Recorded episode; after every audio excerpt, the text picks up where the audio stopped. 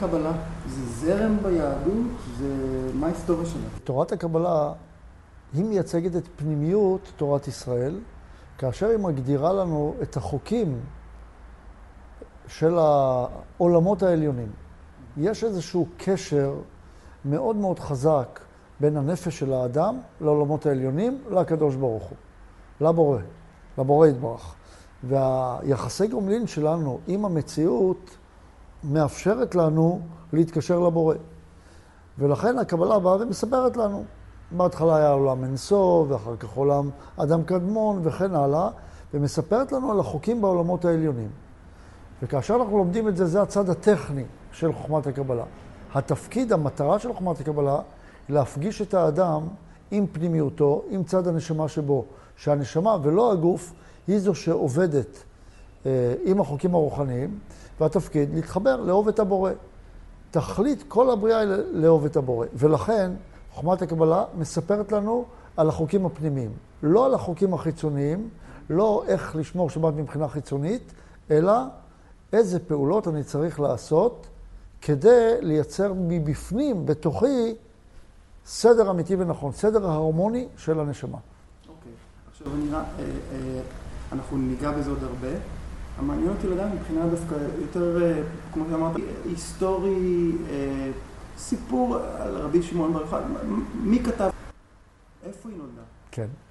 אז חוכמת הקבלה ניתנה בהר סיני. מי שמייצג אותה בעיקר בעולם זה רבי שמעון בר יוחאי, שכתב לפני כאלפיים שנה את ספר הזוהר. איפה? הוא כתב אותו בצפת, במירון, צפת, הוא הסתובב, הוא לא היה במקום אחד.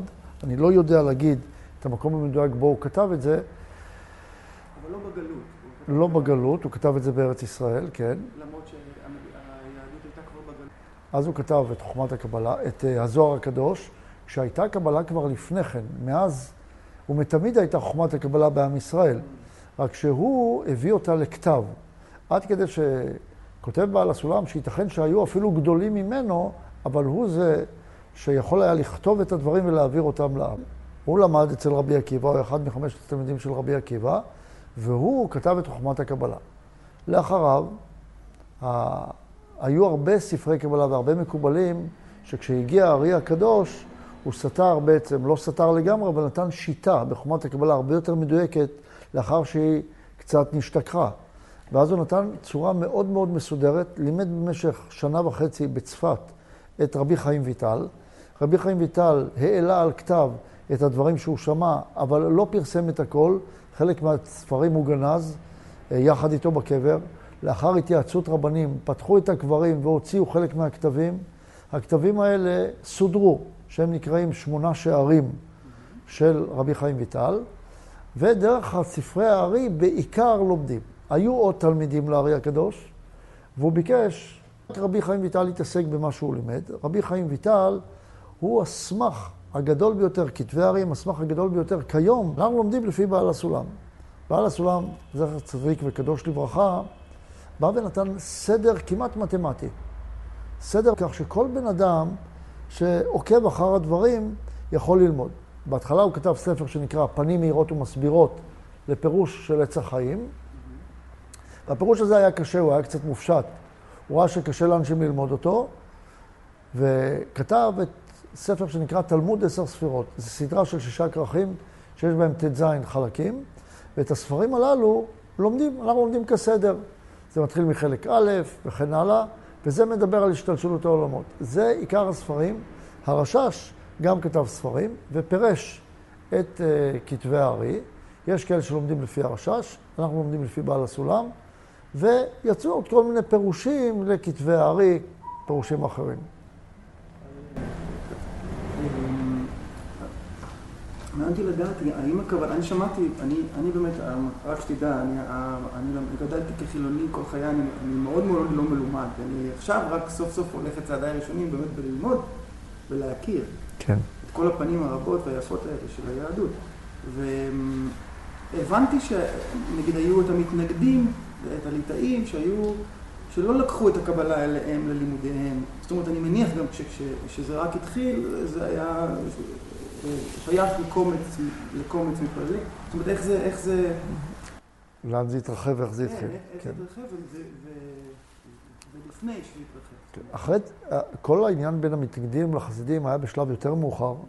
כ-150 שנה אחרי פטירת הארי, שאז בא בעל שם טוב לפני כ-250-270 שנה, והוא התחיל את תורת החסידות, שלה הייתה התנגדות בקרב אלה שלמדו. אחרי הארי הקדוש קם שבתאי צבי, ושבתאי צבי היה מעין, תפס עצמו כמשיח, והייתה תנועה משיחית מאוד גדולה, שהוא למד את תורת הקבלה. והרבה מאוד מגדולי ישראל הלכו אחריו, בסוף הוא התאסלם, וזה היה שבר גדול ביהדות. לאחר השבר הגדול הזה ראו שכשהולכים למשהו כל כך פנימי, בלי הכנה אמיתית ומסודרת, זה עלול להביא לנזק. ולכן קמו מתנגדים. לכל מי שמתעסק בחוכמת הקבלה, אמרו עדיף לעשות את הדבר הפשוט והשמור והמדויק, כפי שאנחנו יכולים להבין אותו, ולא לעלות לגבהים כאלה שמהם אפשר ליפול מאוד קשה. לכן הם החליטו, לא מתעסקים בתורת הקבלה, בא הבעל שם טוב. ולא רק שללמוד את חוכמת הקבלה הוא דרש, אלא גם להביא את זה למקומות ממשיים ממש, וללמד כמעט כל אחד את חוכמת הקבלה. והוא יצר שיטה של חסידות שמורידה את חוכמת הקבלה גם לדברים מעשיים, שלא כולם למדו את חוכמת הקבלה, אבל גם ליום-יום, שהרבה מאוד ממנהגי החסידות בנויים על חוכמת הקבלה. כשזה איזושהי תורה מעשית של התנהגות מעבר להלכות. המתנגדים, או הליטאים, תפסו את העניין שצריך לקיים את ההלכות, ללמוד תלמוד בבלי, אבל מביאים, למשל מדברי רבי חיים ויטל בשער אה, ההקדמות, הקדמה לעץ חיים, כותב, כל הלומד תלמוד בבלי בלבד, אינו אלא כמגשש קיר באפלה, ואין לו עיניים לראות ברזי התורה.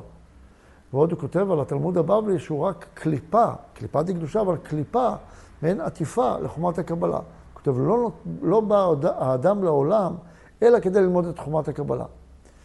ולכן קמו בעצם שתי אסכולות, אלה שתומכים בחסידות ואלה שלא, אבל גם בליטאים יש כאלה שלומדים, כמו הגאון מווילנה, שלומדים את חוכמת הקבלה. זה, הליטאים הם לא נגד חוכמת הקבלה, הם נגד החסידות.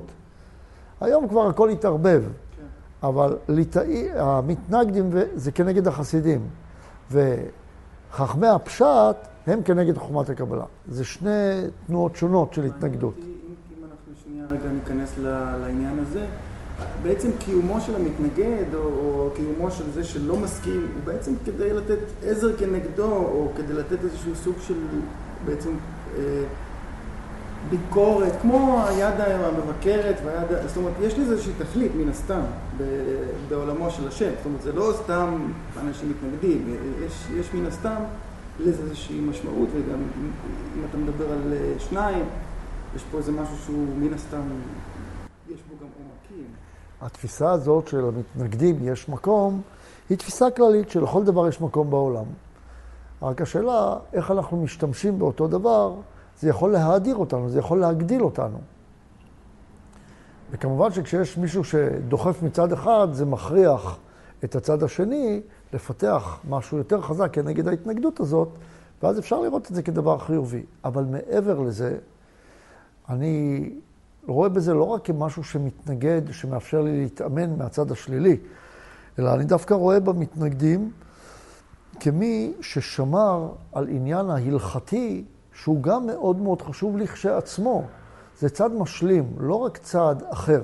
יש את הסיטרא אחא, הצד האחר, שהוא הטומאה, שאותו כנגדו צריך לרדת כדבר מתנגד, כדבר שלא צריך אותו. אבל החלקים ביהדות הם לא מתנגדים אחד לשני. קוראים להם מתנגדים, זה רק שם שיצא, אלא כחלקים משלימים. יש הבדל אם זה הרגל של הפאזל, או שזה מישהו שמפריע לי להכין את הפאזל. אני לא רואה אותם כמישהו שמתנגד לפאזל, אלא כחלק מהפאזל. בסופו של דבר זה אנשים שמן הסתם פשוט רק לא למדו, לא התנגדו, לא גרמו לך לא ללמוד. לא, היו כאלה שממש גרמו לא ללמוד את חוכמת הקבלה והתנגדו לעצם לימוד חוכמת הקבלה. כי זה... על אירופה וגם היום.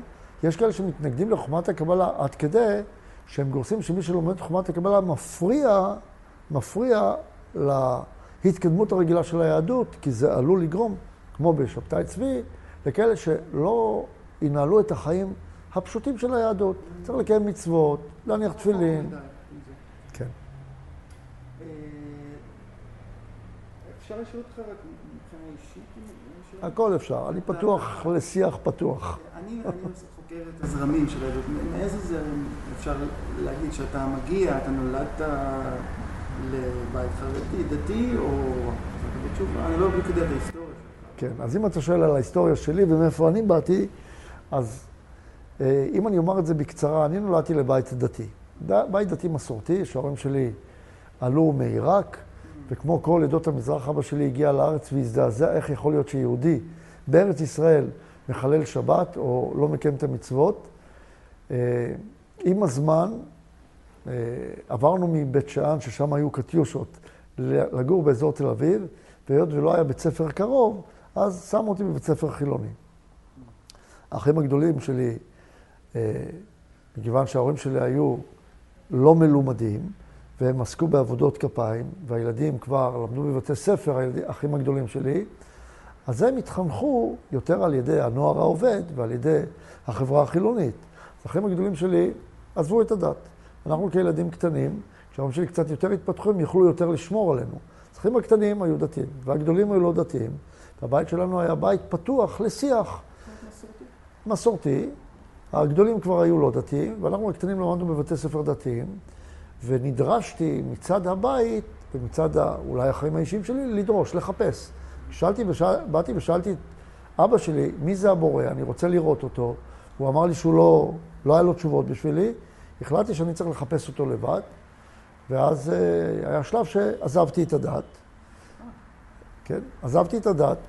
הייתי בצבא, הייתי בצנחנים, הייתי ביחידה מובחרת, ובצבא עשיתי, uh, האמנתי שאני צריך ללכת בדרך תועלתית, מדויקת בחיים. אפילו למדתי את איין רנד, משה קרוי, את uh, אריסטו, והלכתי יותר לכיוון שהשכל, המשמעות בחיים צריכה להיקבע בצורה מדויקת. החלטתי שאני, הכל נמצא במוח, אני אלך לחקור את המוח. הלכתי ללמוד מדעים, וכשראיתי בביולוגיה שלא נותנים לי לחקור אלא את הפרטים הטכניים, הביולוגיים, ורציתי יותר את המשמעות לחקור, הבנתי שיש את זה בדת. נדרשתי באופן אישי לשאלה פילוסופית אולי, אבל מאוד עמוקה, אם יש בחירה או אין בחירה, וכשהבנתי שאין לי ברירה, אלא להחליט שיש בחירה, אחרת הכל רובוטיקה, אז החלטתי שאם יש בחירה, יש משהו מעבר לחומר. והיות והאוניברסיטה לא רצתה לדבר איתי, לסוע, לשיח איתי על משהו שמעבר לחומר, הלכתי לחפש בדתות. מה? למשל. אז כשראיתי שהפילוסופיה מדברת על הדתות, וראיתי את הפילוסופיה, הלכתי, אמרתי, אני אסתכל בדתות. ואז בדקתי בכל מיני דתות, במזרח, בבאגבת גיתא, ביוגה, בקרישנה, בכל התורות האחרות. וכשראיתי ששם, אה, ראיתי שהם גם מתעסקים בעבודה זרה, אבל עניינה אותי מאוד התורה שלהם. אה, היות ופגשתי הרבה אנשים, אז התעסקתי גם בפרפסיכולוגיה ובכל מיני כוחות של עוצמה, וראיתי שאפשר להגיע לדברים רבים בעניין הזה. התעסקתי גם בתורות יותר אירופאיות של רודולף שטיינר, האנתרופוסופיה, ושל גורדייף, הדרך הרביעית, והכרתי, התעסקתי די הרבה בשפינוזה, וכשראיתי את כל התורות האלה, הגעתי גם לבעל הסולם. וכשקראתי את בעל הסולם, הבנתי אז הייתי בתקופה, לפני כן החלטתי שאת העוצמה, יש הבדל גדול בין עוצמה לאמת, היות ופגשתי בדרך של העוצמה, אנשים באמת מופלאים, שעושים דברים לא נתפסים. ואפילו כשאני התאמנתי, הגעתי לכל מיני דברים, אבל החלטתי שאני צריך לבחור או עוצמה או אמת. כי ראיתי אנשים עם עוצמה שהם אנשים מאוד לא אמיתיים. הבנתי שזה לא הולך יחד. ואז החלטתי שאני צריך לחפש את האמת, וחיפשתי את האמת בתורות. וכשהגעתי לתורת אה, בעל הסולם, הייתי בטוח, הייתי בן אדם שגם מלכי קבוצות בכל מיני תורות, בכל מיני מצבים, ופתאום ראיתי שהדברים שכותב בעל הסולם הם הרבה יותר עמוקים ממה שחשבתי. הוא נדרש כמעט לכל הדברים, וראיתי בזה עומק כל כך גדול וכל כך מדויק, שהחלטתי שאני מתמסר לתורה הזאת, ואז חיפשתי איפה ללמוד אותה, למדתי קצת אצל הרב ברנדווין, זיכרונו לברכה, בירושלים. לאחר מכן הגעתי לרב ברוך שלום, בנו, ממשיך דרכו של בעל הסולם, ואצלו למדתי כשלוש שנים בערך, והייתי תלמיד שלו. הוא נפטר, המשכתי ללמוד עם החברים את הדרך שלו, וכיום, ואחרי כמה שנים, אחרי בערך שמונה שנים, ביקשו ממני להעביר איזשהו שיעור, וזה התפתח לאט לאט לכך שנהייתה פה קהילה שהולכת בדרך הזאת. אפשר להגיד שהפכת להיות חסיד? הפכתי בהחלט להיות חסיד, והייתי צריך... הרב ברוך שלום הלוי אשלג, זיכרונו לברכה, זכר צדיק לברכה, שהייתה לי החלטה. אני הייתי אדם שעם גאווה מאוד גדולה, מקווה שעכשיו פחות, אבל הייתי עם גאווה מאוד גדולה, עם אגו מאוד גדול, שחשבתי שאני יודע הכל. והייתי צריך לקבל החלטה, האם אני מחליט, הוא הרב שלי ומה שהוא אומר וחושב ועושה, זה הנכון, או מה שאני חושב זה הנכון. ופה זה, זה עניין של התבטלות לרב. והייתה לי החלטה שכשאני הולך אליו, מה שהוא אומר זה מה שנכון, וככה מבחינתי זה עד עכשיו. מה שהוא אומר זה נכון גם אם אני חושב אחרת. וזה לחילונים מאוד קשה לקבל, את נושא ההתבטלות הזאת. אבל זה נושא שצריך לדבר עליו אולי בנפרד. כן, מעניין. אני, אני יכול להגיד שיש המון, אני נתקלתי בהמון הבדלים בין הזרמים השונים. זאת אומרת, בין, בין ליטאי לחסיד, או בין סאטמר לחב"ד אפילו, בין, בין, אה, בין כמובן חרדי למתחדשות, או רפורמים, או, או קונסרבטיבים, או כל מיני כאלה. ואדרבה אל מול החילונים. זאת אומרת, החילונ... החילונות היא בעצם סוג של חופש בחירה מוחלט, אולי מוגזם אפשר לומר, אבל מוחלט, בעבודה רוחנית. זאת אומרת, אתה יכול לעשות מה שאתה רוצה, מתי שאתה רוצה, איפה שאתה רוצה. Mm-hmm. השאלה זה אם זה... האם זה פוגע בהיותי יהודי, אם אני חילוני למשל? כן. אתה מציג את השאלה כך, ואני כבר אה, אגיד את זה באופן ברור, אני חושב שיש טעות בשאלה, בהנחת השאלה. אתה אומר, חילוני, יש לו חופש מוחלט לעשות כל מה שהוא רוצה, לחפש את הדרך הרוחנית שלו, איך שהוא רוצה ולעשות מה שהוא רוצה. אני מבחינתי, מצד התפיסה שלי, אני מסתכל על זה ממקום אחר. אני רואה שכשאחד שאדם עושה לעצמו גבול, אז יש לו את החופש. כשהוא לא עושה לעצמו גבול, אז הוא עצמו גם מופקר לכל מיני דברים שיכולים להיכנס אליו. כשאדם עושה מה שמתחשק לו, אז הוא עבד לחשקים שלו. כשהוא לא יודע לעשות לעצמו גבול לחשקים שלו, ולא יודע לשים את עצמו בגבולות, ורואים את זה היטב בחינוך ילדים, אז הוא עצמו לא חופשי, אלא הוא נתון למשהו לא חופש, אלא למופקרות. אני מאוד בעד חופש, אני חושב שאי אפשר להגיע לאהבת אמת בלי בחירה, בלי חופש, אבל היא צריכה לבוא בתוך גבול. כי אם אין לי את הגבול, אז אני הופך להיות מופקר. למי יש יותר חופש? לאדם, למדינה שיש לה גבולות, בתוכה יש חופש, או למדינה שהיא רק פרוזה? לאדם שהוא רק יכול לעשות כל מה שהוא רוצה, או לאדם למשל נשוי, למי יש יותר חופש? החופש היא לא לעשות מה שמתחשק, היא לעשות את מה שאני בוחר כנכון. ואם לא לימדתי את עצמי גבולות, לא יהיה לי את החופש הזה. הגבול מאפשר לי גם את יכולת הבחירה. כי אם אני לא יודע לעשות גבול, אין לי את האפשרות בחירה. כשאם אני יכול להתבטל לדרך, בתוך הדרך אני בוחר, אני יכול לבחור. כשאתה מדבר ככה, אני מרגיש שאתה בעצם מדבר על, על חברה. על באיזושהי אפילו כמיהה מסוימת לחברה מתוקנת, לחברה שבה אנשים ילכו בדרך שהיא נכונה יותר מאשר סתם חשקים וסתם, סתם. אנחנו יודעים שזה... נכון. ההנהגה החברתית הזאת היא הרי לא בידיך, לא בידיי, היא איזושהי סוג של דמוקרטיה אה, כלל עולמית באיזשהו מקום. חברה מערבית, אני יודע, היא ההנהגה פה. והדיבור הזה של מי נכון להיות אזרח או מי נכון להיות זה, הוא דיבור שהוא קצת, אני לא רואה את השימוש בו. זאת אומרת, זה, זה כמו ביקורת שאפילו יכולה לקחת אותי בתור קרני ולהגיד, אתה לא שווה מספיק, אתה לא...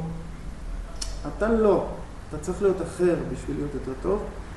בלי, זאת אומרת, זה מין עצה, אבל היא גם, לא יודע, אני גדלתי המון שנים בתור רגוע בשש, אני לא בסדר, שאני לא יהודי, אני לא בסדר, אני לא שומר שבת, אני לא אוכל כשר, אני לא בסדר.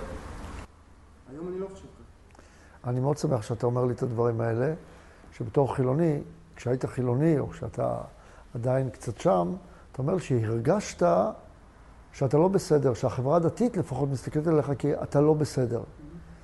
ואני שואל אותך, האם כשאתה מסתכל על עבריינים, האם אתה רואה אותם כלא בסדר?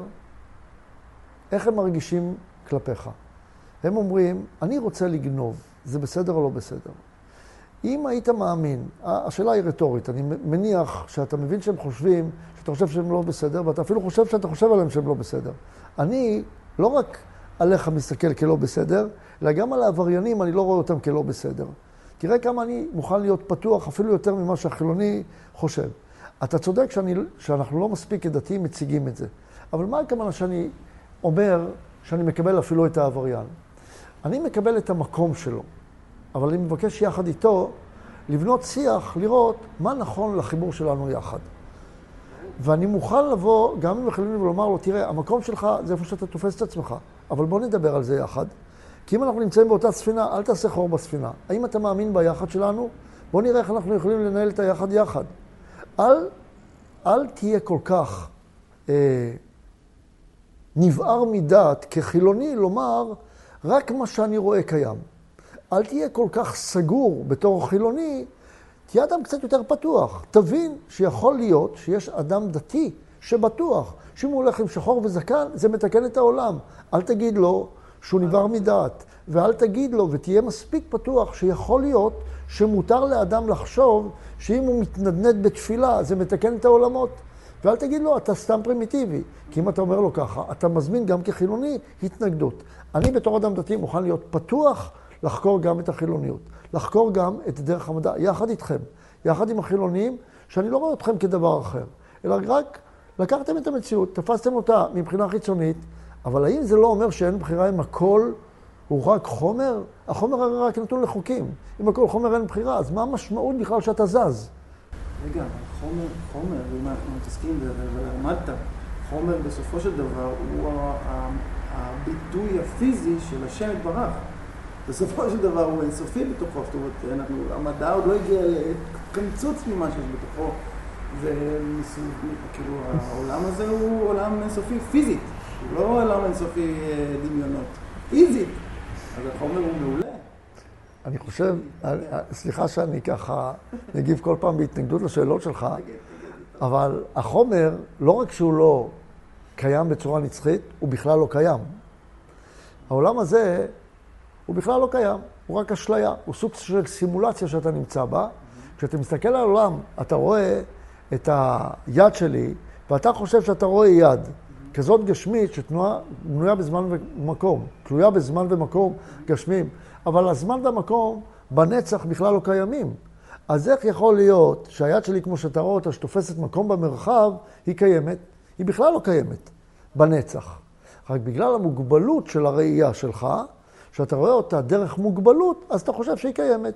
העולם הזה הוא עולם חולף, אומרים חז"ל. יכול להיות שדבר נצחי הוא עולם חולף? אתה חושב שהקדוש ברוך הוא מתקיים פה בחומר? זה עבודה זרה. זה בדיוק פסלים. זה הפסל, העבודה הזרה אומרת, הבורא יתקבל פה בפסל הזה, והפסל הזה עכשיו הוא התגשמות של הבורא. ככה מאמינים בקרישנה, ככה שמים את פראופד שלהם ומשתחווים אליו. ככה עושים בעבודה זרה.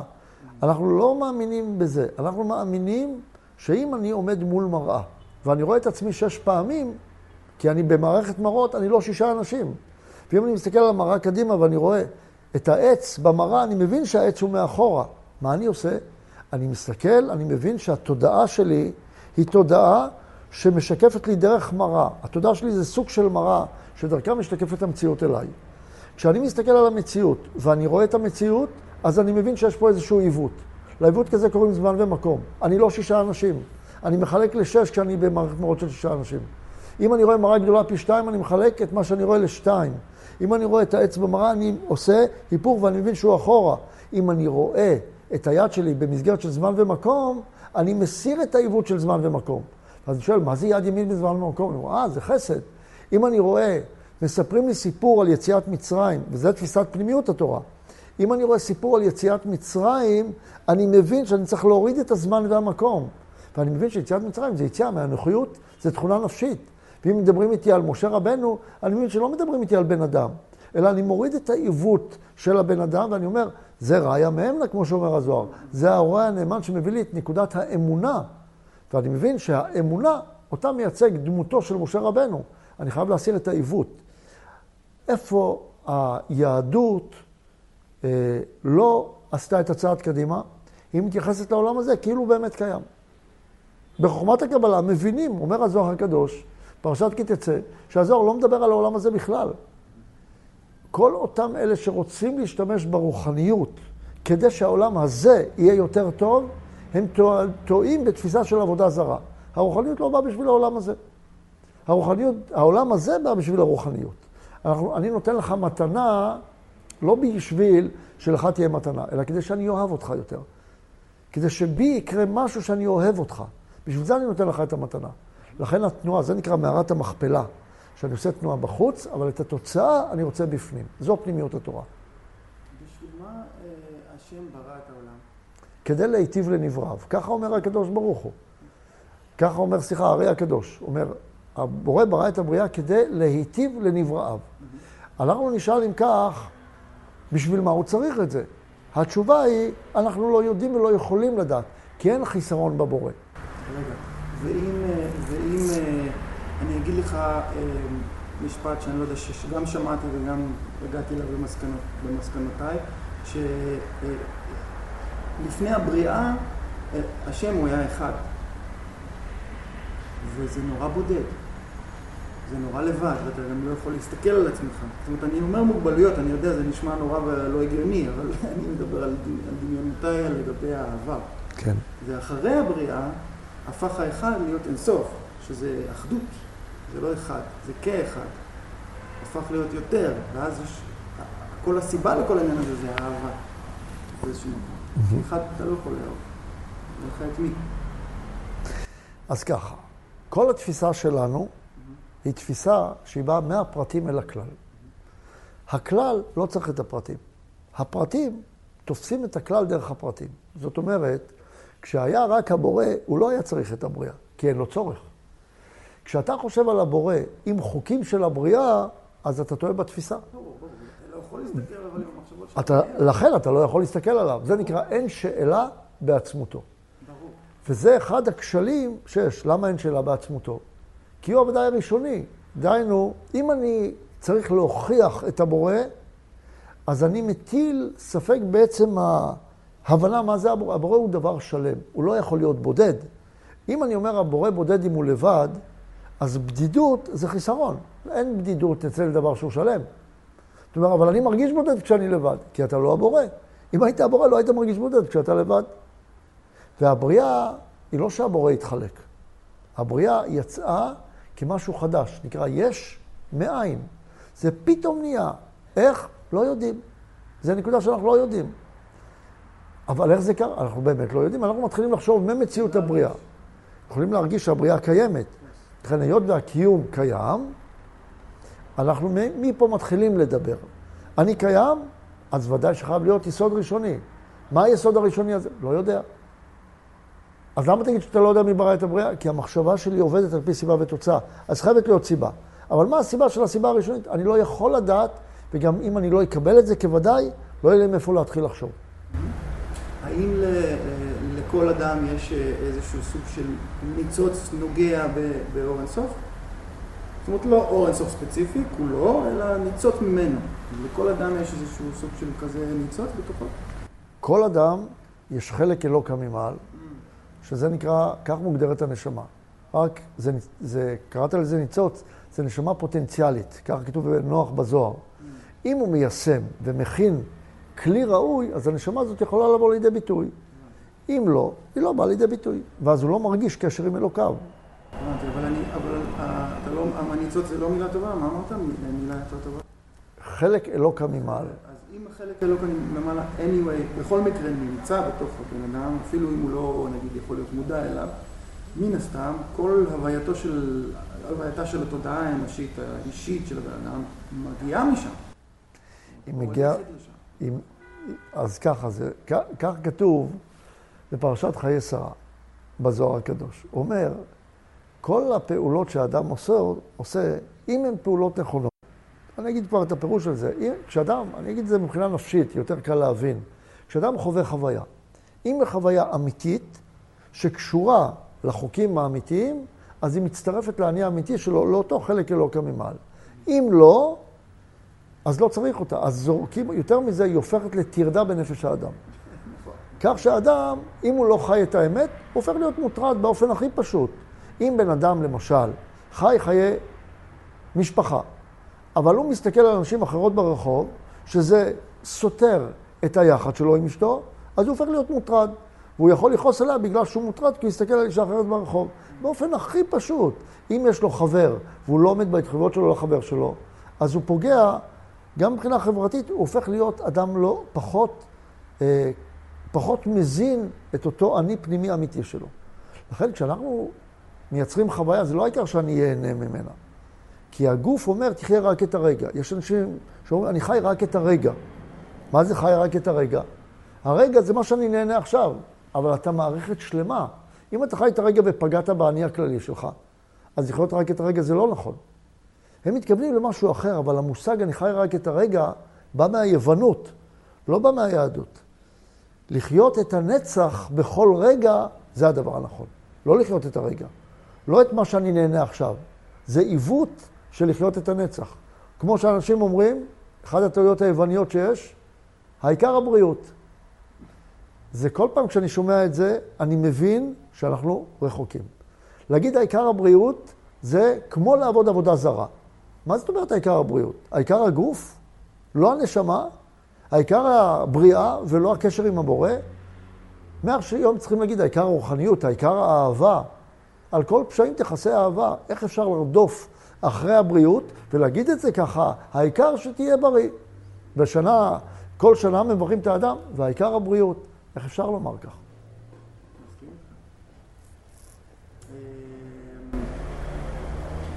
בוא נחזור שנייה קצת יותר לקרקע.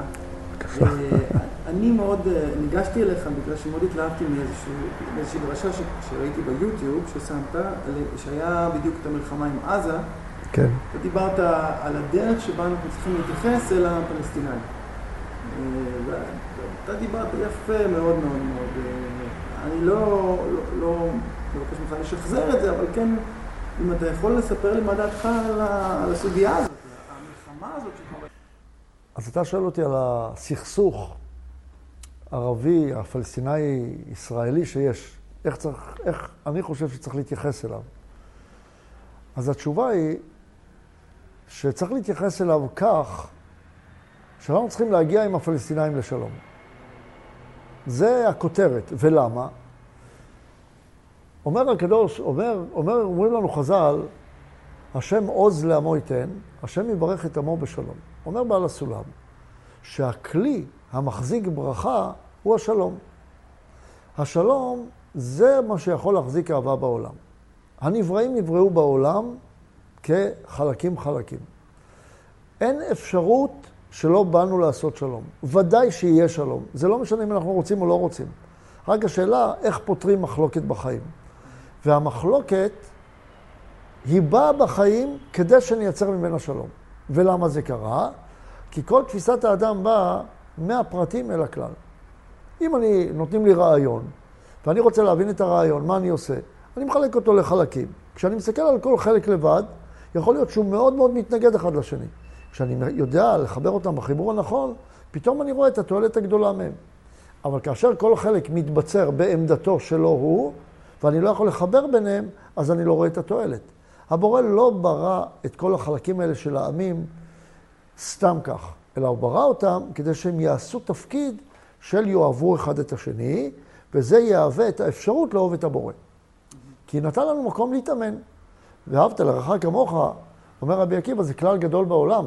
מפרש בעל הסולם, זה הכלל שכולל את כל המצוות. ואם האהבה כוללת את כל המצוות, צריכים להגיע לאהבה. אבל, היות ולא אפשר שהכל יתהווה ביחד, אז עם ישראל קיבל תפקיד.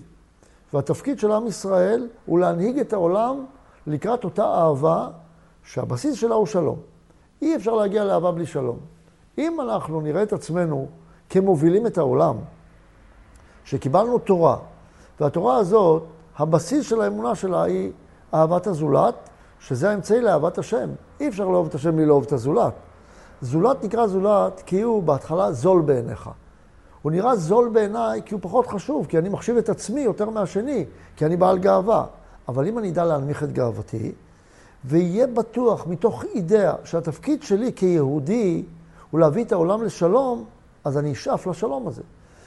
אני כמובן לא צריך לתת לצד השני לפגוע בי, אבל כשאני לא נותן לו לפגוע בי, אני צריך להגיד לו בצורה מאוד ברורה, ערבי יקר, אח שלי, אני לא אתן לך לפגוע בי, כי אני אוהב אותך. ואם אני לא אוהב אותך, אני אעשה הכל כדי לאהוב אותך.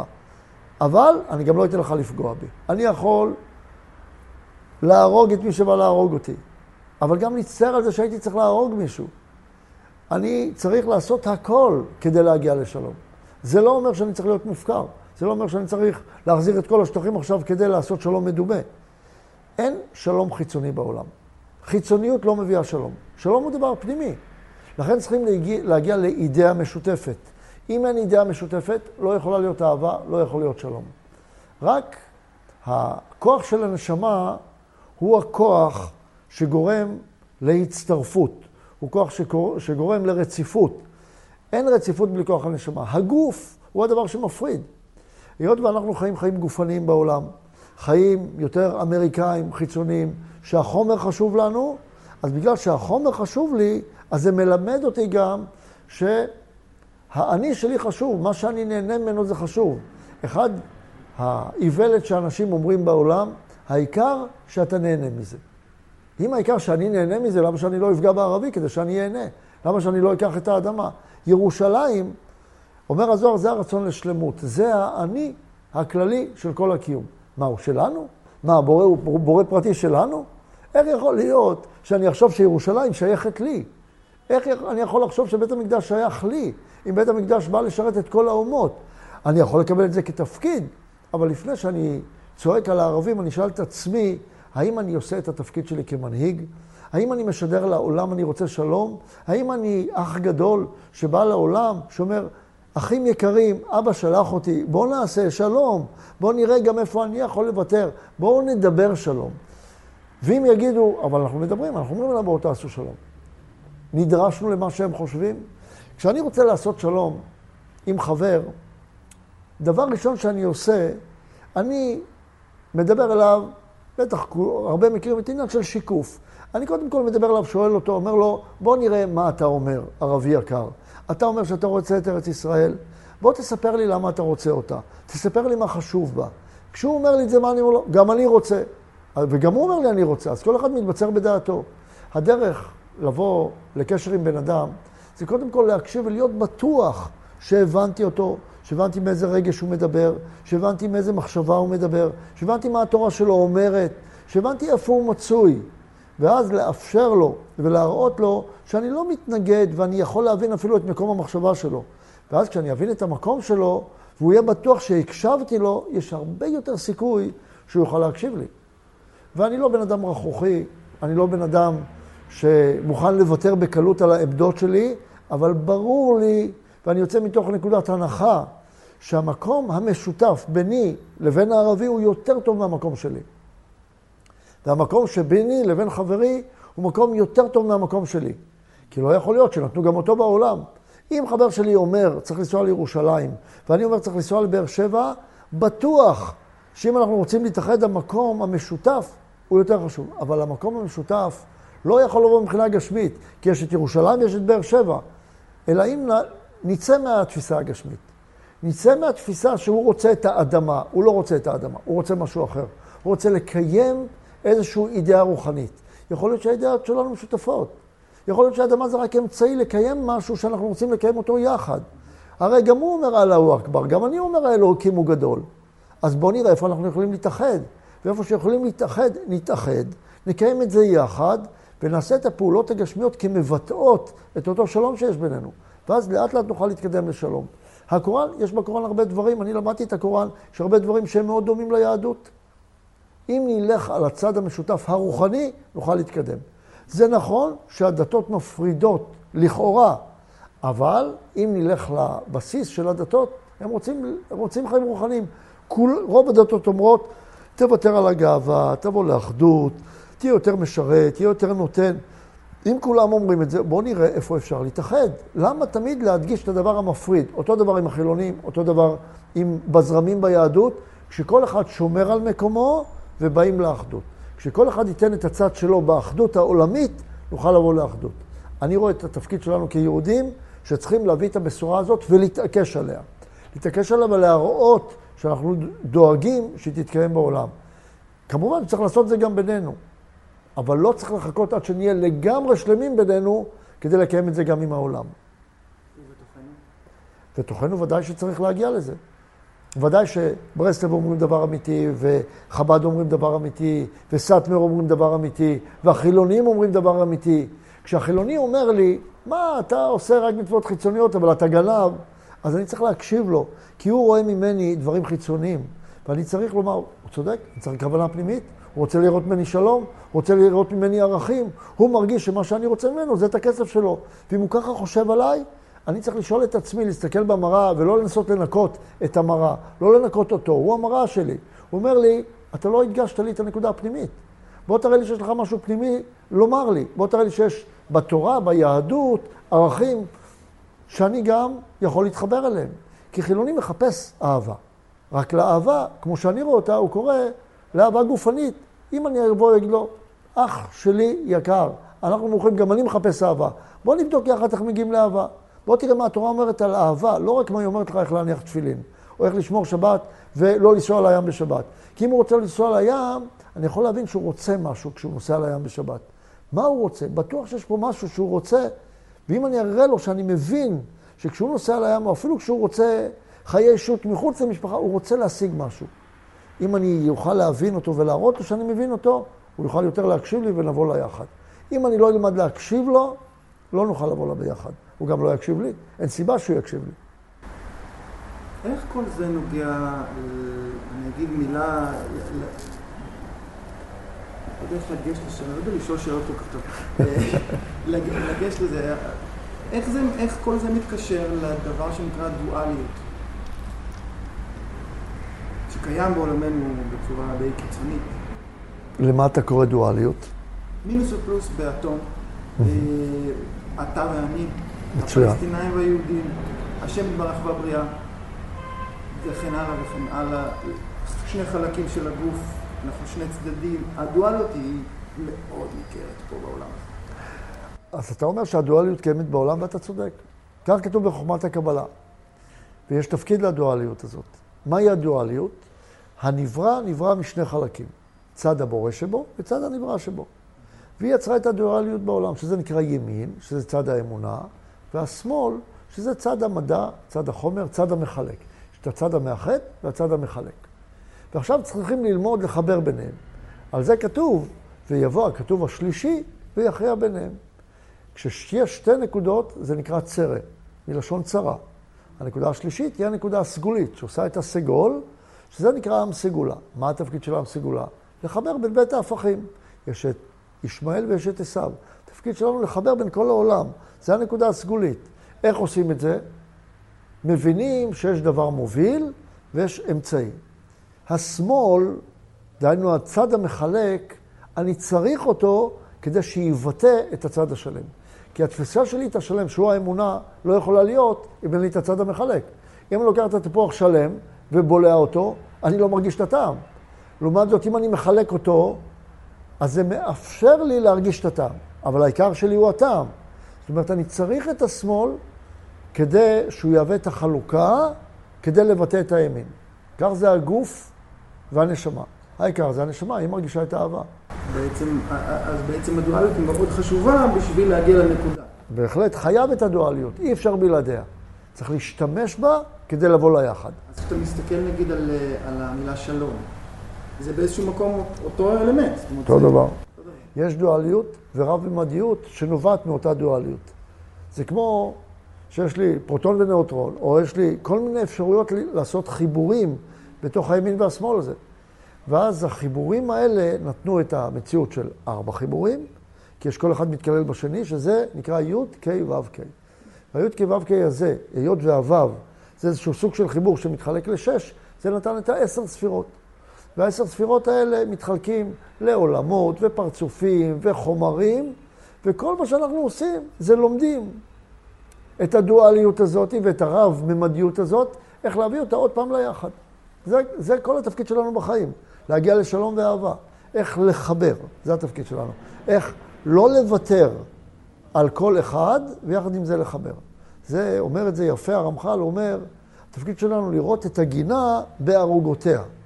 יש את הערוגות, שזה החלוקה, ויש את השלם. אם אני רואה את הגינה בלי ערוגותיה, כמו שאכלתי את התפוח שלם. אם אני רואה רק את הערוגות, חתכתי ולא טעמתי.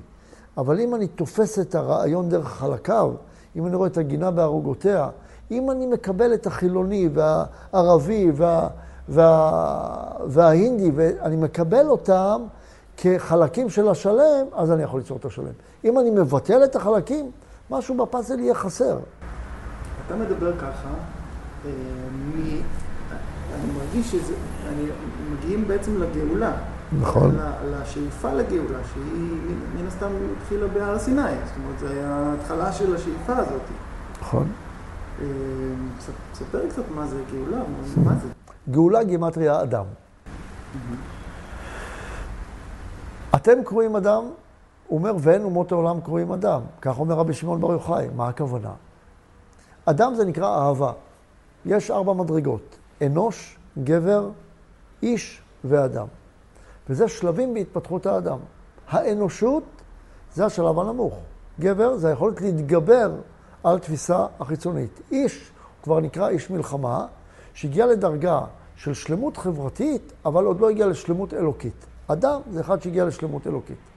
התפקיד שלנו, התפקיד של הגאולה, היא להביא את האהבה בעולם. והתפקיד שלנו כל הזמן להתקדם לאהבה.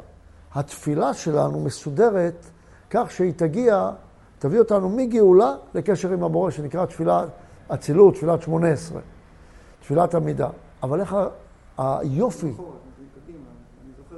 היופי של התפילה, תראה איזה יופי יש בתפילה. הוא אומר, אתה מתחיל עם קורבנות. מה זה קורבנות? קודם תקריב בעצמך משהו, תוותר על התפיסה של דומם צומח חי שבך. אתה לא דומם צומח וחי. הם רק באים לשמש את צד האדם שלך, תקריב אותם לעבודת השם שלך. אחר כך מה אתה עושה? אחרי שהקרבת, ויתרת על האגו שלך, מה אתה עושה? אתה משבח את השם. יש חלק של מזמורים לשבח את השם. אחר כך, יש קריאת שמע וברכותיה, אתה מייצר את האמונה, את סוג הקשר שהוא קשר אמוני. ואחר כך אתה בא לקשר. אותו דבר בין בני אדם. איך מגיעים לגאולה בין בני אדם? מהי הגאולה? שאני ואתה נאהב אחד את השני. איך נעשה את זה? נתחיל עם קורבנות. נוותר על התפיסות של הדומם, צומח חי שבנו, נוותר על האגו שלנו. מה שמדגיש רק את האני העצמי שלי, נוותר עליו. אחר כך מה התפקיד שלי? לשבח אותך. לראות את היופי שבך, לראות מה טוב בך.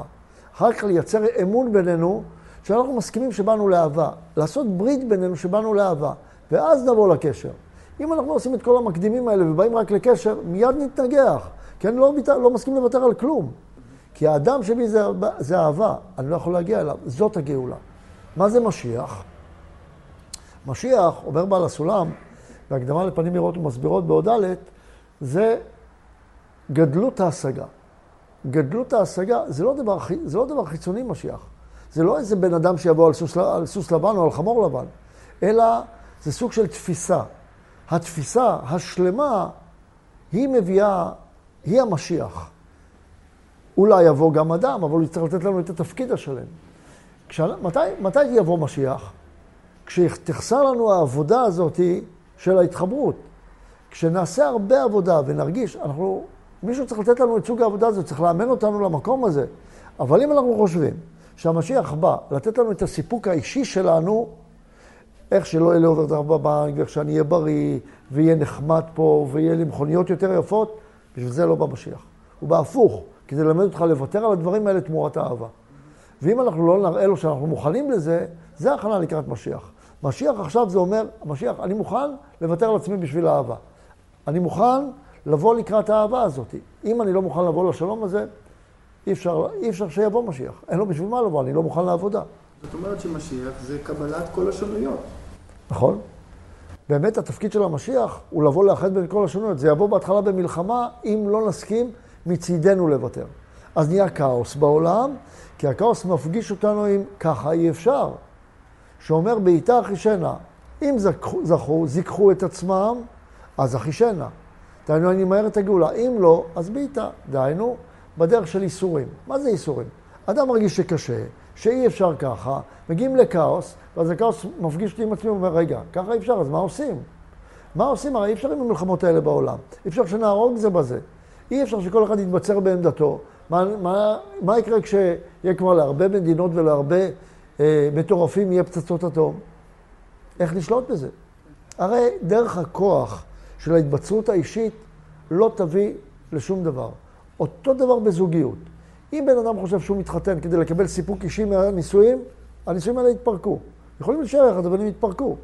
כי לא באנו לקבל סיפוק אישי. הסיפוק האישי צריך להיות תוצאה של היחד. לכן אנחנו צריכים תמיד לשאוף ליחד. התפקיד של האדם הוא לדאוג לקשר. אני צריך ליהנות מהאני המשותף. האני המשותף ביני לבינך, ביני לבינו, ביני לבין הערבים, הוא יותר חזק מהאני פרטי של כל אחד מאיתנו. כשאני בא, אפילו להתחתן עם אשתי, ואני אומר, אני התחתנתי עם אשתי כדי שהיא תעשה לי טוב, אני טועה בתפיסה. אני בא לתפיסה יוונית, פרטית, גופנית. אני חשוב. כשאני חשוב, אני לא צריך אותה. כשהיא כבר תהיה מבוגרת ולא יפה, אני ארצה בחורה צעירה, כי היא באה לסיפוק האישי. אבל אם אני אבנה את היחד, והיחד הוא זה ש... שמזין גם את הפרטים כמו כלים שלובים, אז זה כבר לא משנה לי אם הוא יקבל או הוא יקבל. הכלים השלובים האלה, כשאני בונה את היחד הזה, אז זה לא משנה לי אם הוא מקבל, אם הערבי מקבל, אם אני מקבל, כי אני נהנה או מקבל את הסיפוק מהיחד. וזה נקרא השכינה, ששם שוכנות כל נשמות ישראל. זה המקום המשותף, לשם אנחנו שואפים.